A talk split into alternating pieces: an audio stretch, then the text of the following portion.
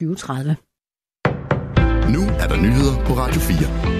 Der er begrænset glæde og spore hos den administrerende direktør i slagterigiganten Danish Crown, Jais Valeur, efter Svarerudvalget har præsenteret sine anbefalinger til en CO2-afgift.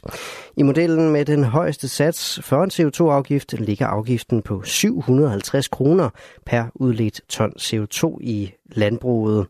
Ifølge Jais Valeur skal koncernen i værste fald fyre hver femte medarbejder og landmand. Kan jeg lide resultatet? Det kan jeg ikke nødvendigvis, men det jeg hæfter mig ved, det er jo en præcis analyse. Hvis man tager de her tre modeller, så vil produktionen af landbrugsvarer i Danmark falde mellem 7% og 17%, og priserne, vi skal ud og hente i markedet, de vil gå op. Det er relativt dramatisk, hvis det er det spor, man går ned af. I juni måned skal landbruget, grønne organisationer og regeringen mødes i trepartsforhandlinger for at finde ud af, hvad der skal ske med anbefalingerne.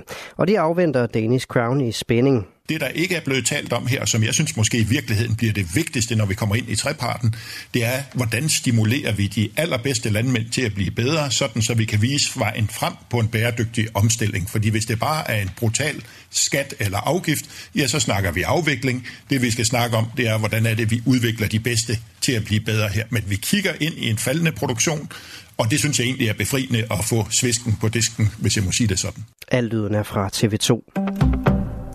I Rusland har højesteret sagt god for, at myndighederne har udelukket Boris Nadezhdin for at stille op som kandidat ved præsidentvalget i marts, det skriver nyhedsbureauet Reuters.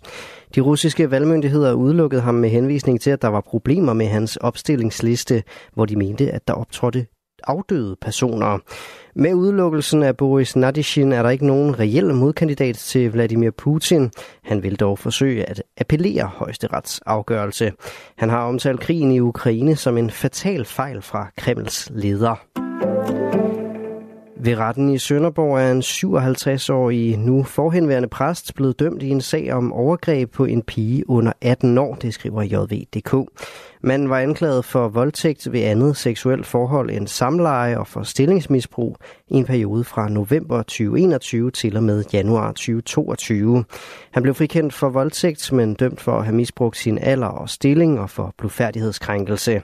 Dommen lyder på 6 måneders fængsel, hvor de 4 af dem er betingede. Manden overvejer, om dommen skal ankes. For første gang nogensinde får Danmark et bordtennishold med til OL. Det står klart efter, at de danske mænd har vundet VM-8-delsfinalen mod Slovenien med cifrene 3-2. De 8 kvartfinalister er sikret adgang til sommerlegene i Paris. Og det vækker decideret eufori fra Henrik Vendelbo, formand for bestyrelsen i Bordtennis Danmark, der fulgte med på sit arbejde. Jeg reagerede vel sådan indvendigt med et kæmpe smil og også en eufori, og det kan da godt være, at de andre de lige tænkte, hvad er det egentlig, der foregår derovre i hjørnet, men det var simpelthen nødvendigt for mig at kigge med, uanset hvad jeg egentlig skulle på det tidspunkt.